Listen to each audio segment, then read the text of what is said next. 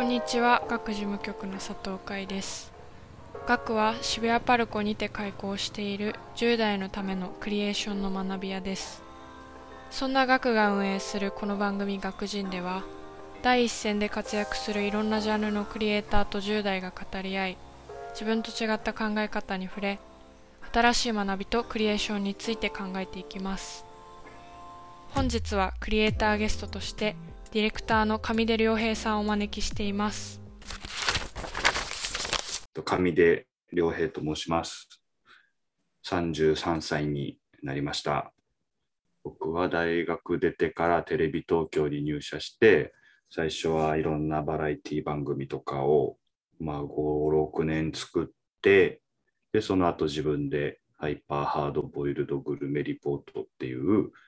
ま、世界のいろんなところのいろんな人のご飯を見に行くみたいな番組を立ち上げ、で、ちょうど会社を11、12年目とかで辞めたばかりみたいな状態ですという感じです。お願いします。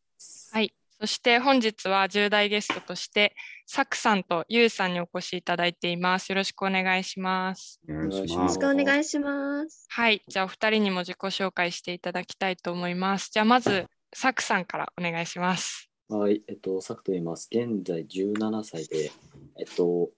あの、ダチュラーフェスティバルという高校生数人で主催している、あの、北千住の V というところでやらせていただくフェスティバルを作ってます。えっと、そう今回上出さんと話すってことで、なんか、すごい緊張してるんですけど、楽しくできたなと思ってます。よろしくお願いします。はい。よろしくお願いします。じゃあ続いてユウさんも自己紹介お願いします。はい、ゆうです。17歳です。えっ、と、高校の演劇部に入っていて、そこで脚本を書いたりしています。あの、すごく緊張しているのですが、あのいい時間にできして、していけたらいいなと思っています。よろしくお願いします。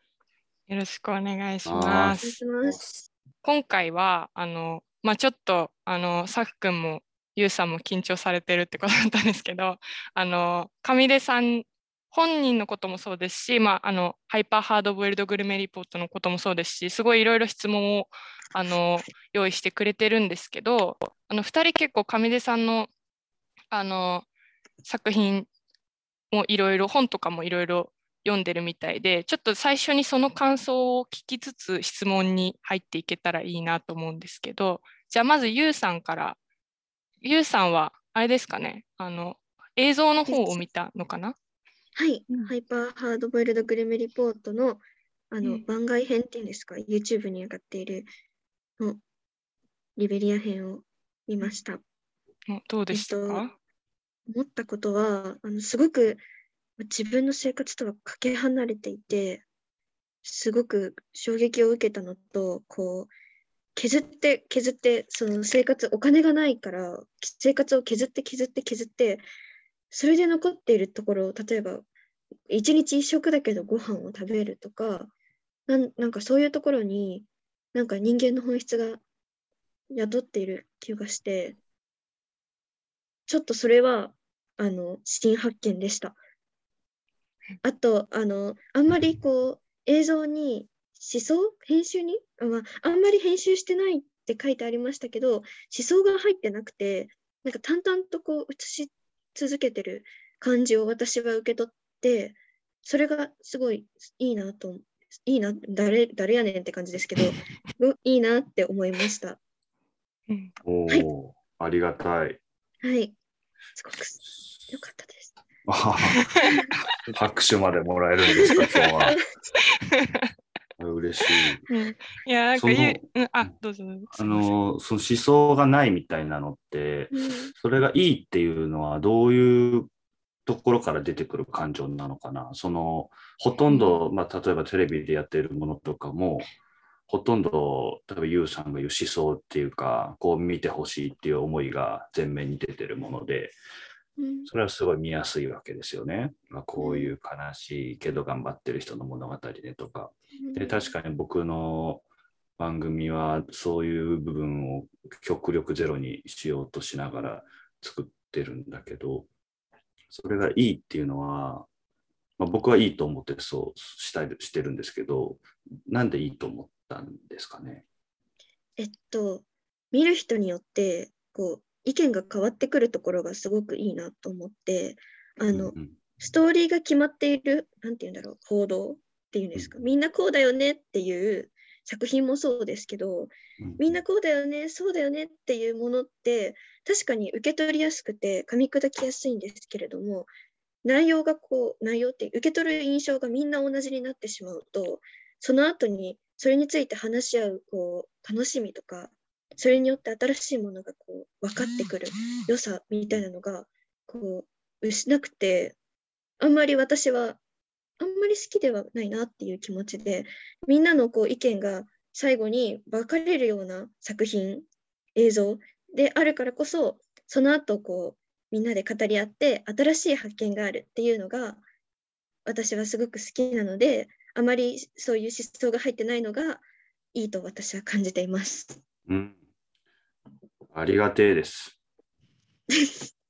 僕も。僕もそそういうものが好きだし、そういうものうんがないから、それを作りたいなと思ってやってるところがあるので、そういうふうに見てもらえると。まあ、番外編ですもんね、YouTube だから。Netflix に無料登録1ヶ月ぐらいしてもらえたら本編が見れるので、ぜひ。見ます。はい。ありがとうございますあ。りがとうございます。ゆうさんはその後も今の話にすごいつながってくるというか、まあ、ゆうさん自身も、まあ、そのゆうさんは演劇でまあ脚本とかをね書いたりしてるんですけどその中でもいろいろそれにつながる思うところもあったりしてっていう話もこの後の質問につながってくるんですけど一旦じゃあさくくんの感想の方も聞いてみたいなと思うんですけどさくくんはは本はい。も読んだのかな、本と、まあ、いろいろ見ましたね。うんうんはい。うんえで、なんか、それで思ったのが、グハードボイルグルメリポートってなんか、エンターテインメント風装ったなんかめちゃくちゃロックな番組なんじゃないかなと思って、なんか、ななんて言うんだろう、すごい、なんか、知らない人に飯食いに行くって、なんかもう、いろんな番組あるじゃないですか。なんか、今のテレビの、なんかそういう話で。ださっき言ってた、なんか、もう思想が入っなんかたくさん入って、なんか泣かせに来るみたいな。感動どころ作って泣かせるみたいな。なんか、そういうんじゃなくて、なんか、そう、なんか思想、ななんかその上出さん自身がなんかシナリオみたいなのを作ってないというか、なんか例えばリベリア編がで、なんか今どうですかみたいに聞いた場面あったじゃないですか。なんかあそこで、あのなんかずっと不幸ですみたいに、なんか生まれてからずっと不幸ですって答えてるのが、なんか予定調和みたいじゃないっていうのがすげえあいいなと思いましたね。うん。ありがてえ。そうですよね。いや、僕も、そう、本にもそのことを書いたんですけどね、予定調和って面白くないじゃないですか。うん。こうなるんだろうなっていうものをなぞって映像を作っていくっていうことは、あー安心感にはつつながるし、作り手としても安心だし、見る側も驚かされないから安心して見てられるんですけど、で、そういうものがテレビにはもう溢れているんですけど、それだと世界がどんどん狭まって、自分たちの知っている世界を確認するお客さんとか確認させるメディアのなんかこう衰退の道だけが残されている気がしてて。だからどうなるかわからないっていう状況に自分を置いてそれをそのまま撮って見せるっていうそのスリルみたいな。現実がもともと持っている緊迫感とかスリルっていうのをそのままパッケージしようと思って作ってるんでその予定不調和であるっていうことは本当に僕の市場命題で今後もどんなコンテンツを作るにしてもそれを手放さずにいようとは思ってますね。うんなんか、それで一つ質問させていただいたいんですけど、なんかうん、予定調和になっちゃうのって多分、取れ高とかって今あるじゃないですか。なんかすごい、なんかそういうのがあるからだと思ってて、なんか予定不調和で、だとなんか、現実とかだと、のみになっちゃう、なんかすごいつまんなくなっちゃうような気がして、でもなんか、ハイパーハードボイグルメリポートってめちゃくちゃ面白いなと思って、なんか工夫されてることとかってあるんですか？なんか予定不調和だからこその工夫みたいな。なるほど。うん、それはやっぱりいろいろあって、えー、エンターテインメントの映像として、例えば45分間人に見せるっていうものを作るにおいては、なんただ適当に回して予定不調和です、どうぞどんじゃやっぱ成立しなくて、ここにはやっぱバラエティとエンターテインメント、文法が間違いなく必要なんですよね。で、その、まあ、それが多分、やばいとこ行ってみたいみたいな YouTube とは一線を画すところだとは思うんですよ。その文法っていうものが。で、それは、まあ、細かく言うと本当にたくさんあって、人間の欲望をのどこにどどう訴えるかっていうことを際限なく分析し続けるっていうことになるんですよね。例えば、ハイパーで言ったら、リベリアで言った、じゃあ人食い少年兵の飯、人食い少年兵は何を食べるのかみたいな問いかけを冒頭に投げつけるわけですよね。で、この疑問っていうものは人間の欲望を駆動するわけですよ。え、本当確かに人食い少年兵って何食ってんのかなってちょっとでも思ってもらえたら、1分後まで飽きずに見てくれるっていう。そのクエスチョンを普段に立て続けるっていうこととか、あとは、まあ本当いいろんな、まあ、大きく言ったらそのクエスチョンに対してのアンサーっていうものが大きな筋道になっているっていうこととか、あとは、うんまあ、ディテールで言ったら没入感をどうやって作っていくか、その場所に視聴者がどれだけ入ってる感覚になれるかっていうことは、カメラの使い方とか編集の仕方にも関わってくるし、例えば GoPro をどういう塩梅でどう使うかとか、僕はあの番組ではカメラ4台自分で回してるんですけど、左手に GoPro 持ってて、右手にハンディカム、ズームできる10万円ぐらいのビッグカメラに売ってるやつがあって、と一眼レフ、ソニーの α7 とかをメインで使ってて、で、まあ、ドローンもしょってるんですけど、どういうふうに使うか、その、群衆に囲まれてる時にパッてここら辺で自分であの GoPro を持って使ったりすることでこの状況にを体感できるようにするとかあとは人と飯を食ってる時にその相手の口元にものすごいフォーカスした絵を作るとかその人間の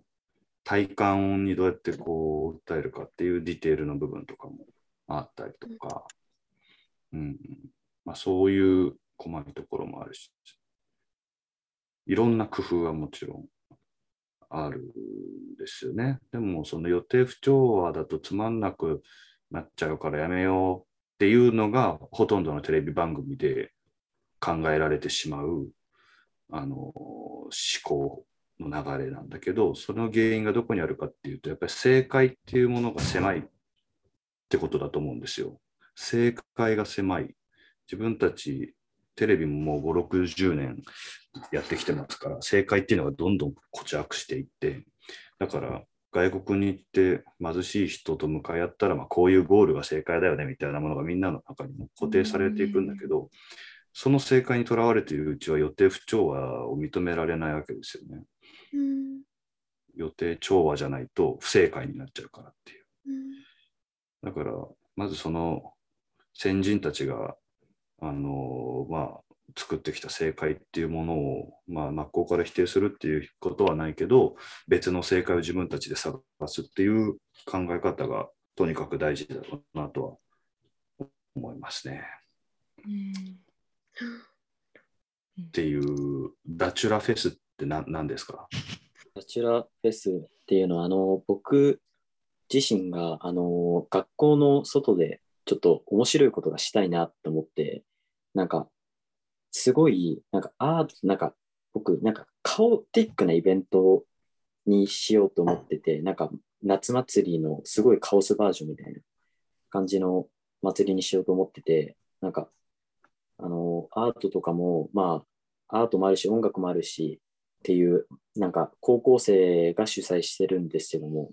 何人かで集まって、そういうイベントを作ってます。なんでダチュラなんですか？あのダチュラ。幻覚の？いや、幻あの、僕が村上龍がすごい好きなんですよ。ああ、めっちゃ出てきますよね。はい。ダチュラ。そのコインロッカーベイビーズから撮ってます。ああ、はい今回の祭りも、あの、村上龍の69っていう小説からを、まあ、思想のベースにしてるみたいな感じです。えーえダチュラね、ダチュラ。僕も高校生の時のメールアドレスダチュラにしてましたわ。ーえーなんか結構村上龍とか読まれたんですか？読んでましたよね、やっぱね。ダチュラ。ダチュラという存在に僕も結構心惹かれてまして。なんか、破壊衝動みたいなの。うん。なんか、なんすかね、村上龍にある破壊衝動みたいなのが、なんか僕もすごい、なんか、ああーみたいな感じに思いましたね。そういうのもしかしたら僕の中にもあるかもしれないと思って。うん。上出さんの中にもあ、なんか、そういう、なんていうんだろう、んなんか、今のことに、今の仕事に通用してるような、なんかそういう精神とかってあるんですか？なんか高校時代とかにあって、なんか今に影響を受けて今まで続いて、ん？高校時代がベースになってるなんかそういう精神とかってあるんですか？なんか、それはね、あると思いますね。なんかずっと多分ね、変わってないんですよ、その辺の。僕の真相、まあ、思考な、なんていうのかな、まあ、好みみたいなものかもしれないですけどね。自分の立ち位置、この社会の中での立ち位置というか、ま学校、クラスの中での立ち位置みたいなことも関わってくると思うけど、基本は、あのなんだろう、不良、良しとされるものに対して、そうじゃないんじゃないっていうことをずっと、そうじゃないっていうか、それだけじゃないんじゃないっていうことをずっと探し続けた人生ではあると思うんですよね。その、なんでその正解だけ正解なのよっていうことだけを多分ほとんどの時間追求してきたような気はします。だから、なんだろう、学生時代とかは相当浮いてたと思いますし、それは浮きたくて浮いてたんですよね、きっと。うん自分は違う正解を求める所存でありますという意思表明として金髪にして革ジャン着てみたいなことだったんだと思うんですね。まあ、あとはでも、まあ破壊に対する衝動とかももちろんあったから、あの、一言でね、こういう理由でこういう振る舞いをしてましたとは言えないんですけど、まあ、複合的な要因の中のいくつか、まあ、主要な部分でやっぱり自分は違うものを求めるという意思を表明していたんじゃないかな。それは今もそう、テレビの中の正解が提示されたときに違う正解を求めるということがもう癖になっているという、うん社会に出たときにはもう癖になっていたという感じ。流行りものとか嫌いなんですよ、基本的に多分。あこれーそれは人に。人によって分かれるじゃないですか。流行ってるものが好きな人と流行ってるものが嫌いな人ってうん結構割と、まあ、全流行りに対抗するっていうのは難しいし、流行りに対抗するっていう思想がもう流行りにとらわれてるんで、もうそこはむずいんですけど、だけど、基本的な主流には反抗したいっていうスタイルの人間って一定数いるじゃないですか。うん僕は多分それですよね。うんうん、だからゴールデンのイケイケ人気番組とかをやるつもりは最初からなかったっていう。クイズ番組で視聴率を取るぞっていう思考がもう持ち合わせがなかったっていう感じですかね。うんうんうん、うんうんなるほど。はい、すいません、関係ないこといっぱい。いやいやいやいや。えあ、すいません。その社会にたななんか決まってる答えだけじゃないんじゃない？それ違うんじゃない？ってなる姿勢って、それは、え、生まれつきですか？いや生まれつきはではない気がするけどね。何かのきっかけとか、こう、何かに影響を受けてとか、なんですか？ね、それ、ちょっとわかんないんですよね。気づいたらそうなってた感じですか？うーん。本当に多分そこはいろんな要因が複雑に絡み合ってると思います。多分親の言動だとか、別にうちの親がトリッキーな親だったわけではないけど、すごい真面目な親だったし、うーん、まあ兄弟がいてとか、いろん、また自分、中小中学校の友達との関わりとか、でもその生まれながらの素質っていうのはあると思うんですよね。その多分脳の機能とかの影響もあって、うん。そのこいろんなものがこう合わさって、僕のもともとあったその脳の機能的な部分とうん。自分が投入されたコミュニティとか環境の相性っていうものの中で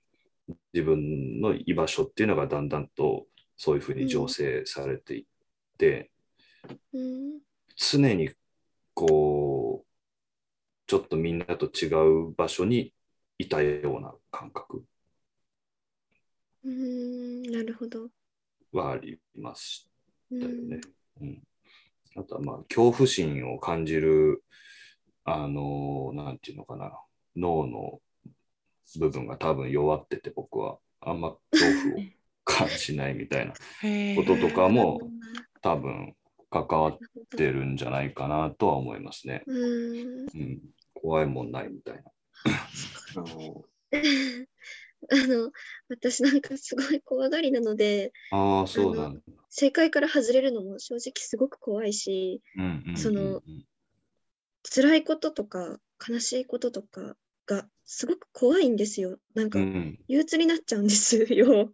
うんうんうん。弱いなと思いつつもうしょうがないから告白しますけど、うんうん。あのうん。それであの上出さんのこう発信されてる情報番組って結構ショッキングじゃないですか。あの人を食ったことがあるとかそういうこうショッキングなので、私はあんまりその例えばリベリアにそういう生活をしている人がいるとかそういう世界の辛いニュース悲しいニュースっていうのはあんまりこう傷つきすぎるのであのほどほどにしようとしてるんですよ。よくないなと思いつつ。うんうん。それでも正直例えばそういう情報をシャットアウトしていても明日自分が死ぬわけではないしこうそのそのままこう人生は普通に送れると思うんですよ。それでもその例えばすごく危険な地域に行ってそうやってカメラ4つも持って身一つで取材をされて発信するっていうのがあのすごくさっきの正解に抗いたいっていうのをお聞きしたんですけど正直そこまでするかみたいな感じなんですよ 私からしたら超怖がりの私からしたら。うんうんなのでその心境なるほどね。もう少し深く聞かせていただきたいです。あの、自分の存在意義についてっていうことなんだと思うんですよね。その、やっぱどこまで行っても社会の一員であって、僕たちは。うん社会の、社会なんてどうでもいいやなんていうことは言えるわけがないんですよ。社会に生かされてるし、うんで、次の世代のこともあるわけだから、やっぱりこの社会に生まれた人間で、で何かしらの能力が誰にでもあるわけだけど、それを生かそうってなった時に、自分はこの社会に何をもたらせるのかっていうことを考えなければいけないと思うんですよね。でまあ、考えずに日々の業務を遂行して死んでいく人っていうのがほとんどであるのが事実なんだけど、そういう人は害して仕事に喜びを見出してない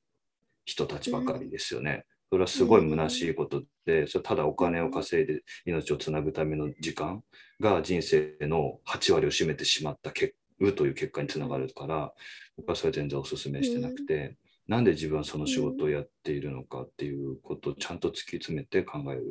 た方が豊かな人生が送れるだろうとまずは思うと。その時に自分が例えば20歳とかになってくると社会にその何かを与える側になっていくわけですよね。仕事っていうのは社会に何かをもたらしてお金をもらうことだから。自分には何ができるのだろうかっていうことを考えた時に、僕はだからその正解が一つであるっていうことにものすごい窮屈さを自分でも感じてたし例えば日本の自殺の多さっていうのも幸せっていうのはこういうものなんですよっていう正解によって間違ってしまうという不正解というレッテルを与えられた人たちが死んでいってしまうということを、まあ、感じていったと。それはまあ世界のいろんなところを歩いていくときにそのこんな幸せなあり方あるんだでも当たり前だよねっていうのをいろんな貧しい国とかでも見てきたっていうそういう国で自殺なんていう概念さえないみたいなこととかを目の当たりにする中で、日本にとってその正解が固定していくことがすごい悲しいことだと。だから違う正解をメディアを通して人に見せることができたら自分が生きてる意味あったといつか思えるんじゃないかみたいなことがあったですよね。だからそういう意味ではうん自分の存在意義に直接的に関わるから怖いとかいうことを超えるというかそれができなかったら生きてる意味ないぐらいなことまで言ってしまっているから僕の場合っていう。でもみんなそう思うと思うんですよ、うん、その自分が社会に出て何をしていこうかって考えた時に、うん、もちろんこう楽な仕事でお金稼げていいなとかっていうこともあるだろうけどそれを40年続けようと思ったらそれはそれで至難の技で。そうじゃなくて、うん、自分だからこれをできているんだとかそういうことの方がずっと大事になってくるから。そうなんあすごいあれですねあの私最初上出さんのそういうお話を伺えた時に社会に対して批判的な方なのかなと思ってたんですけど、うんうん、その批判的であることは変わらないんですけどその社会を見捨ててないからこそ批判的であるみたいなところがあのすごい素敵だなと思いました。そうですね 批判的ですよね基本的にはね。でも、その一員であるっていうことは絶対に揺るがないから、見捨てるっていうことは原理的にまあありえないですよね。死ぬしかないから、それはもう自分が。全てまあ執着してるとも言えますけど、社会に。こうなってほしいっていう思いがあって、でもそのこうなってほしいという社会像が正解であるとは全くあの正解じゃない可能性も十分あるから、でもね、そのこれが正解だっていうことばっかりだとそのそうじゃない可能性そうじゃない可能性をこうちゃんと提示していくことでこっちの正解の精度が上がっていくはずだから基本的にカウンターっていうのはずっと必要で、うん、ずっとそっち側にいたいなと思ってますけど。